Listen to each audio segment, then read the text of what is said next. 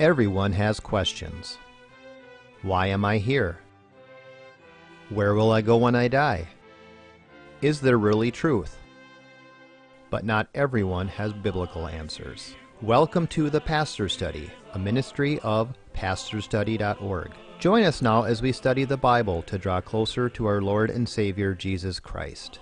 Here is Pastor Tom Brock.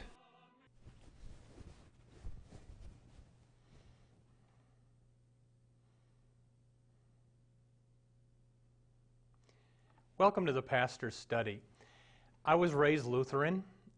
I went to college for my first year of college to the University of Texas, and they had this big tent revival near campus. I'd never been to a tent revival. So here I am, a Lutheran young man, going to this tent revival with all these Pentecostal Christians, and they're singing real loud, and it was really kind of good. But these two guys come up to me. What's your name? I remember, my name's Tom. Tom? Have you ever accepted Jesus Christ as your personal Lord and Savior? And I remember what I said back to them. Yeah? And I didn't know what they were talking about, because in my Lutheran church growing up, we didn't talk about accepting Jesus Christ as your personal Lord and Savior. I know now what they mean, and I'm glad that they brought it up. It started me thinking. Then I transferred to Grinnell College in Iowa, and I'm leading a Bible study. And after Bible study one night, a, a, a young woman, Pam, says to me privately, Tom, are you sure you're saved? A- and I got a little offended. I said, I think I'm saved. She said, no, are you sure you're saved? And she brought up the assurance of my salvation. And it was at about that time that I came to understand we're saved by grace, not by our goodness, and, and you can, you can know for sure. Boy, am I glad that the people in Texas and that Pam in Iowa brought up Christ to me. Have you had people, a grandma, a Sunday school teacher, a friend at work, aren't you grateful for the people that had the courage to open their mouth and talk to you about Jesus? That's what we're going to talk about today. The healed man who refused to shut up when they tried to get him to be quiet about Jesus. Take out your Bible if you would. Turn in the New Testament to the Gospel of John, chapter nine, and let's learn about how we should start opening our mouths more. Let's pray first. Father, we do want to thank you for the people you have put in our lives that talk to us about Jesus. And Lord, we want to pray for each of us. You help us be those people to others. Help us open our mouths and teach us now, Lord, how to do that. We ask in Jesus' name. Amen. John chapter nine, starting at verse one. As Jesus passed by, he saw a man blind from birth. And his disciples asked him, Rabbi, who sinned, this man or his parents, that he should be born blind? Jesus answered, It was neither that this man sinned nor his parents, but it was so that the works of God might be displayed in him. And then Jesus heals him. Here's the first lesson uh, from this text. If you're sick, you haven't necessarily sinned. That's Jesus' point here. Now, I'm, I'm going to use the word necessarily because sometimes there is a connection between our sickness and our sin. For instance, if you get rip-roaring drunk tonight and you have a hangover in the morning, there's a connection between your sin and your sickness. If you're having sex outside of marriage and you get herpes, there's a connection between your sin and sickness. So sometimes it is true, but Jesus' point here is it's overkill to say every time you've si- you're sick, it's because you've sinned. I mean, a joke that I use sometimes, somebody will tell me they got the flu and I'll say, what secret sin are you guilty of? Because it's overkill to say you're always sick because you've always sinned somewhere. It's also overkill to say, you know, if you had more faith, you'd be healed. Because it's always God's will to heal you. So if you just have enough faith, you'll get healed. That's not true. Uh, uh, Paul says to Timothy, take a little wine for the sake of your frequent stomach ailments. He doesn't say, Timothy, where's your faith? He doesn't say, name it or claim it. He says, take your medicine. So I, I will say this, though. Sometimes we're not healed because we won't pray and get the help we need. A lady this week told me about a sickness she's going through, and I said to her, have you done James chapter five? James chapter five says, if you're sick, call for the elders of the church. They'll anoint you with oil and pray over you. Have you done that? So, so get the anointing with oil, get prayer, but if you're sick, it's not necessarily because you did something wrong. Look at verse four. Jesus said, "We must work the works of Him," God the Father, "who sent me as long as it is day. Night is coming when no one can work." Here's the next lesson. Work, for the night is coming. That's an old salvation hymn. Work, for the night is coming. Work in the morning hours. And the point of that hymn is, in a few years, we'll all be dead. You and I have only right now to live our lives for Christ. Don't miss the opportunity. I have a plaque that I hang on my wall to remind me of that. It says, "Only one life, 'twill soon be past. Only what's done for Christ shall last." For a lot of people, their favorite hymn is, "Softly and tenderly Jesus is calling." And the verse, though, that we rarely sing is, I think, the third verse. "Time is now fleeting, the hours are passing, passing from you and from me. Storm clouds are gathering, a deathbed is waiting, waiting for you and for me. Come home, come home. Ye who are sinners, come home. Softly and tenderly, Jesus is calling. Calling, O sinner, come home." The point of that stanza is, we're just here for a moment. Use that moment for the Lord. I heard of a pastor who preached a sermon, and the sermon title was, "What did you do with your dash?" And he said, when you die, on your tombstone will be, "The day you were born, dash, the day you died." And he said, on Judgment Day, God will ask you, what did you do with your dash? Did you live for Christ, or did you live for stupid little things that really don't matter at all? Work, Jesus says, for the night is coming. All right, so Jesus heals the sick man, the blind man, does a big miracle, and then here's what happens next. Look down at verse ten. Uh, they, the Jewish leaders, were asking the blind man, "How then were your eyes opened?"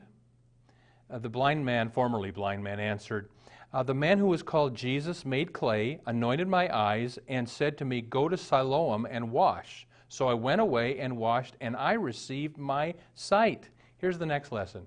Witnessing, that means sharing your faith. Witnessing is telling what Jesus did for you. That's what this man is doing. He's just witnessing. Here's what Jesus did for me. And, you know, when I'm on a plane, and I'm going to talk to the person next to me maybe about the Lord, I normally don't buttonhole them and say, "Hey, are you saved or what?" I normally just tell the person what Jesus did for me, and we'll talk, and, you know, I, can I tell you something? I was raised in the church, but I didn't get it. I thought you're getting into heaven by being good enough. Then I discovered nobody's good enough for sinners. It's only by the cross, by what Jesus did on the cross, that we'll be saved. And I'm so glad that somebody talked to me about Jesus and the cross, et cetera. And it's not threatening to them, because I'm just telling what happened to me. That's what this man is doing. When you witness to people, just tell people what Jesus has done for you. Now, what is it that keeps us from talking to people about Jesus?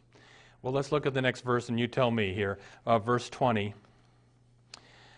Uh, the parents were asked what happened to this son that was blind. His parents answered them, uh, "We know that this is our son, and we know that he was born blind, but how he now sees, we do not know, uh, or who opened his eyes, we do not know. Ask him, he is of age, he will speak for himself." His parents said this because they were afraid of the Jews, for the Jews had already agreed that if anyone confessed Jesus to be the Christ, he was to be put out of the synagogue. For this reason, his parents said, "He is of age, ask him." So, what is it that keeps us from sharing the gospel with others? Fear. We're afraid. Afraid of rejection. What do they think of me? They think I'm a kook. And you know, but what are we going to say on Judgment Day when somebody looks us in the eye and says, "Why didn't you tell me about this? You know, why, why were you so nice and unoffensive, so I'm going to hell now? I wish you would have offended me a little bit so I could go to heaven." I remember an old pastor saying, we are nicing people right into hell. We need to be nice and loving, but we also need to tell people about Jesus whether they like it or not. I will tell you, um, I, too, get afraid to witness. I don't know why, but for me to sit next to somebody on an airplane and talk to them about Jesus, I get nervous. And so what do you do if you're nervous? Well, I'll tell you. My next-door neighbors, older couple living in sin, and I really wanted to talk to them about Jesus, and it just wasn't happening. So I prayed, "Lord, would you open a door so somehow I can talk to these two about you?" Well, one day, the woman and I, she, everything broke open. I mean, she told me all of her sorrows, et cetera, et cetera. I, I went into her house, sat down with her. She prayed and accepted Christ. Uh, they're married now. I, I'm not quite sure where he's at, but she has come to know the Lord and accepted Christ. What, so here's what you do. If you're nervous, God, God, please fill me with your Holy Spirit. Give me boldness. And then, Lord, would you open a door? And then see what he does. Look at verse twenty-four. So a second time they called the man who had been blind and said to him, "Give glory to God. We know that this man, Jesus, is a sinner." He then answered, "Whether he is a sinner, I do not know. One thing I do know, that though I was blind, now I see." Here's the next lesson. You can't argue with a changed life. uh, yeah, I don't know who he is exactly, but I'm changed. See, and I can remember when I was a teenager, I argued with our Lutheran pastor. Uh, just I had all kinds of ornery questions and doubts, and, and I remember the pastor said to me, "Tom, you can't argue with a changed life." Meaning, uh, give, they can argue with your Jesus all they want, but they can't argue with the fact that he saved you. There was a man that was giving his testimony at a big meeting one night. He had been an alcoholic. God had saved him. He's uh, now uh, got a job. He's, his family's been healed. And he's talking to the, the crowd about Jesus.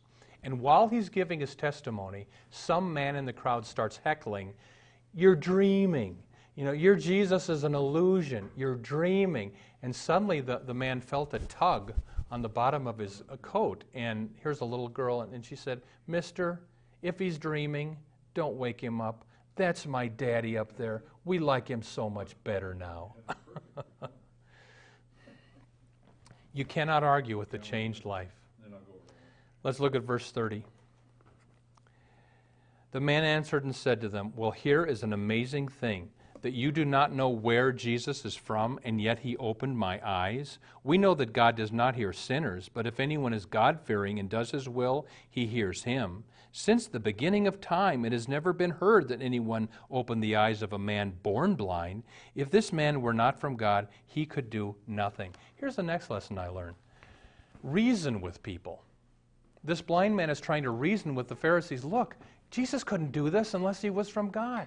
And then I think later in the book, in the book of Acts, Paul the Apostle goes into the Jewish synagogues, argues and reasons from Scripture, how Jesus fulfills Old Testament Scripture. So one thing we are to do is to reason with people. I will tell you, I got an email recently.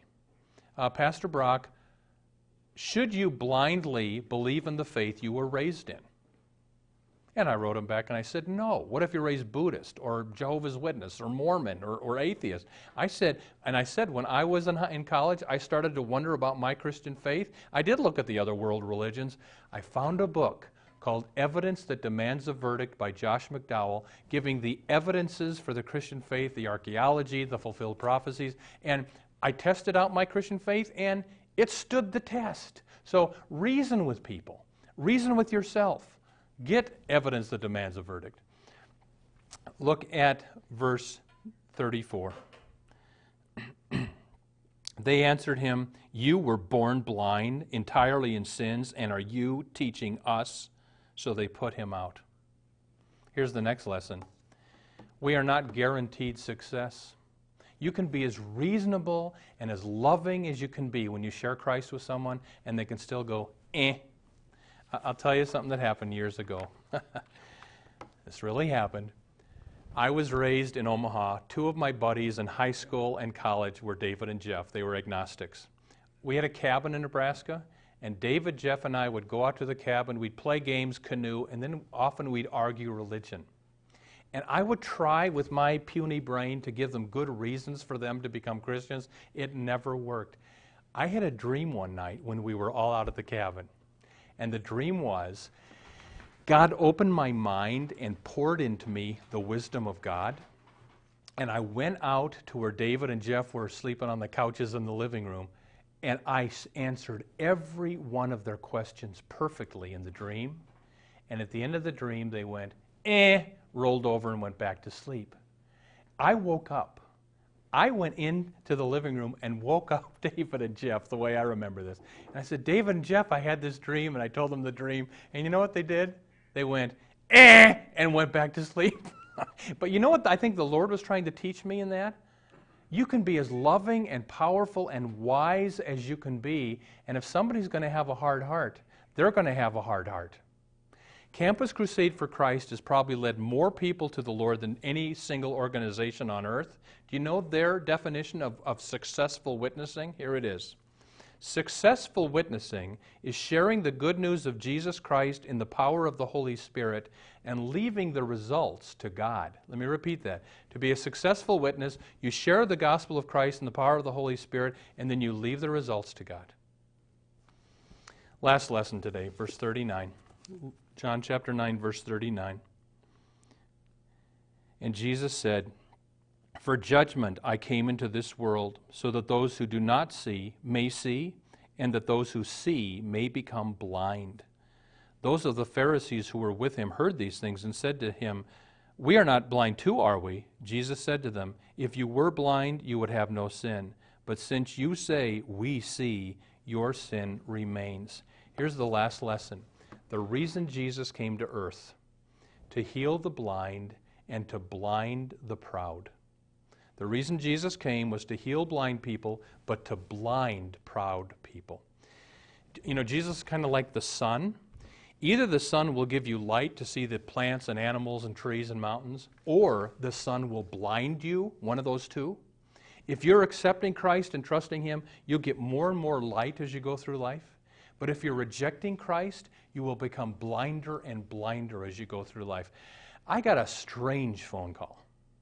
And this, this man who had rejected Christ, younger guy, and raised Christian but has rejected it all, and his mom is a Christian praying for him. I, and I said to him on the phone, you know, I will pray for you too that you'll come to know Christ. And he said, don't pray for me. It would be evil for you to pray for me. Don't pray for me to accept Christ. And I said to him, it would be evil for me to pray that you accept Christ? I, you know what the problem is? This guy's gone blind. So just, again, Uh, Christ came into the world to give light to those who would follow him and to blind those who refuse. Well, uh, let me just close with this. The main point for this sermon, I hope you got it, is refuse to shut up about what Jesus has done for you. They try to shut this guy up and he just keeps saying, "No, he healed me, he healed me, he healed me." And you know, aren't you glad you had some people in your life that refused to shut up? If I could find Pam, that girl in the Bible study that wondered if I was saved, I would thank her. And I would say, and she probably doesn't even remember doing it, but I'd say, Pam, way back in the seventies when you questioned whether I was saved, thank you. That helped me start thinking, and it led to me getting the assurance of my salvation. Amen. Welcome to the portion of the Pastor's Study where we now ask Pastor Brock to share with us his knowledge of Scripture and his insights to answer questions we have regarding the Bible, our Lord, and our everyday walk with Him. Pastor Brock, in light of what you've just talked about, about sharing your faith, should Christians talk about their faith in the workplace? I think we should. I think we should talk about Jesus everywhere. Now, we shouldn't be pushy or obnoxious. We should be delicate. And I remember one person told me, we have a guy at our church, at our work, that's always talking about Jesus, and he's such a horrible witness, I wish he'd be quiet. So we need to make sure our behavior lines up with our words. But I think, I think, yeah, Christian, and you know, it's legal to talk about Jesus in the workplace. It's legal. This is America. We got freedom of, of speech here in America still. But, you know, try to also be honoring of whatever rules are at your company. But yeah, I, I think, Jackie, before you go to work on Monday, Tuesday, pray, Lord, use me to share you with someone today. It's easy to say to pray that you get that opportunity, but I think there is a fear in the workplace because of some of the laws that have mm-hmm. been passed now, yeah. whether or not you can be dragged in and say mm-hmm. you're harassing someone. Mm-hmm. Yeah, and we don't want to harass. Again, there are Christians who overdo it, but my guess is, Jackie, probably ninety-five percent of us underdo it. But isn't it ironic, though, Tom, that we fear it, and yet there are workplaces that bend over backwards for other religions that don't have Christ? I know. we have to provide prayer rooms and yeah. time for and people. yoga and and the gay lesbian uh, caucus and all this stuff. But want to talk about Jesus? Then oh, wait a minute, you know. Okay, all right. So Pastor T Brock, what exactly should I tell someone when I talk to them about right. Jesus? Right, that's that's a huge question. David and Jeff, the guys I talked about that I was raised with, uh, that I witnessed to at the cabin, we used to argue Adam and Eve versus evolution, and it, I never got anywhere with them. But then somebody pointed out to me, we're not to go out into all the world and preach Adam and Eve. We're to preach Christ crucified. So I said to David and Jeff, can I go through this little booklet with you? It's called The Four Spiritual Laws, and talk to you about Jesus, and then I'll, if, I'll never bring him up again. And they said, oh, please. So I read this little booklet through da to David and Jeff. David became a Christian that night. Jeff, I don't know what he's done with it, but it's about, here's what we share with people. We're sinners. Jesus lived the perfect life we couldn't. He's the eternal God in human form. He died on the cross to pay our sin debt, rose from the dead. Believe in him and you will be saved.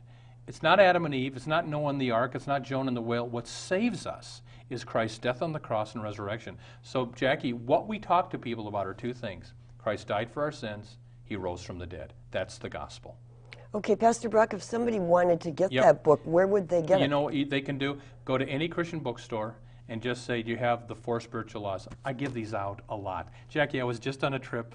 I was on the plane. I stuck them in the plane magazines. You know, if I'm, I'm at a restaurant, I might leave it at the, uh, the tip, but you tip good if you leave this. Okay. You know. What do you do if you're afraid to witness? Mm-hmm. I'm afraid to witness. I mean, when I get on a plane or, or the people next door that I want to share the gospel, I get nervous. So I, I, the only thing I know to do is to pray. And Jesus said, when the Holy Spirit comes upon you, you shall receive power and become my witnesses, Acts chapter one, verse eight. So God, fill me with your Holy Spirit today. Give me the boldness of the Spirit. Help me speak when I should speak. Okay, since you were talking about sin and sickness, mm-hmm. what should a Christian do if an illness persi persists in mm-hmm. his life or okay. her life? You know, here's the thing. Uh, some T V preachers preach, God will always heal you if you have enough faith. I don't believe that.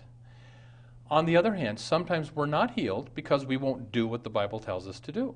James chapter five says, if you're sick, call for the elders and get the anointing with oil. So I would say to this person who's, who has persistent problem, have you done that? Have you gotten the anointing with oil? And if they say yes, well, then either one of two things is going to happen. God very well is going to heal them. That happens.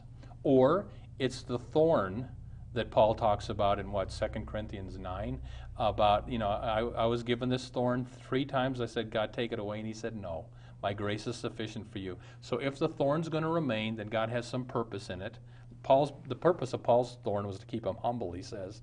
But if you if you got a thorn, uh, you pray for the grace to live with it. Pastor Brock, is it wrong to talk about the ultimate healing, though? Because no. there are people who will not be right. healed, but in the end, yes. if they believe in Christ, yeah. the ultimate it, healing is they go to heaven. Indeed. If there's a Christian that dies of cancer, they're healed right now. They're on streets of gold right now. So everybody gets healed one way or another. Okay. Yeah. What do you do if you've tried and you tried and somebody doesn't come around? Do you stop witnessing to that person? Uh-huh. or, or You know, there are people in my life, I'm thinking of some relatives, that I, I rarely talk to about Jesus. They've heard it from me a lot. And sometimes God says, now just be quiet and pray for them. So I do think there can come a time where you just be quiet and you pray for their soul. Okay, you mentioned the Four Spiritual Laws. Mm-hmm. You also talked about the Josh McDowell book. Mm-hmm.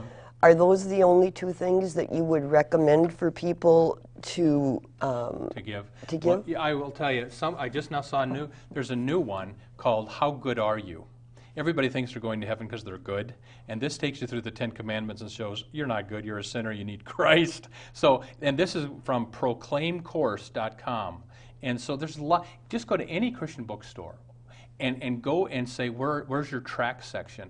And Jackie, again, I, li I like having these and handing them out. And if somebody sends me a letter, I'll sometimes put this in there. Gave it to my whole side of Dad's family before some of them started dying. So just I would, I would just keep these around the house, put them in your car, and, and see what the Lord does. Okay. Pastor Brock, we've only got a couple of minutes left.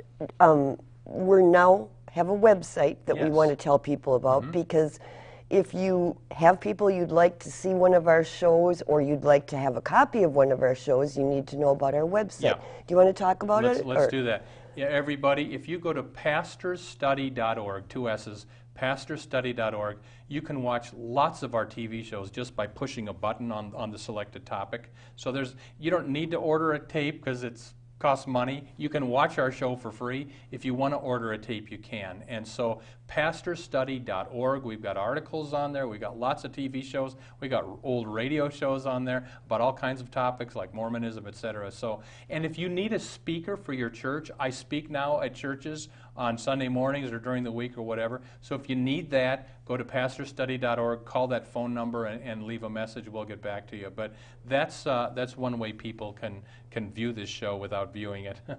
And you know, we just it's the end of the year right now, and we don't know what God holds in store for the next year. But we would ask and covet your prayers for this ministry. It's been a long time that we've been doing it. How many years? twenty-four years. And you know, it's a blessing to us when we're out and people recognize us and talk to us. Tom and I talk about this all the time, and that there are people watching this show that are getting things from it. So please, by all means, do share our show with your friends who don't have cable and can't see this. Tell them where they can see it, that there's a great show that you'd like them to watch. Thanks, Jackie. Do you want to pray for us, Tom? Sure, let, everybody, let's just pray. Lord, we do want to pray now, as we've heard about this blind man who got healed and refused to be quiet. Lord, help each of us refuse to be quiet about Jesus. Use each of us this week, Lord, that are watching this program, to open our mouth and at least tell one other person about Jesus. In his name we pray. Amen. We want to thank you for being with us. We pray that God would be with you this week, granting you his richest blessings until we are together next time. God bless. Thank you for watching The Pastor Study. You can watch more of our programs at pastor study dot org. We are on the air preaching the gospel of Christ because of our generous support of you, our viewers. Would you consider supporting our ministry? You may do so at pastor study dot org or write The Pastor Study, P O Box four one two nine four, Minneapolis, Minnesota five five four four one. May the blessing of our one triune God, Father, Son, and Holy Spirit be with you today and always.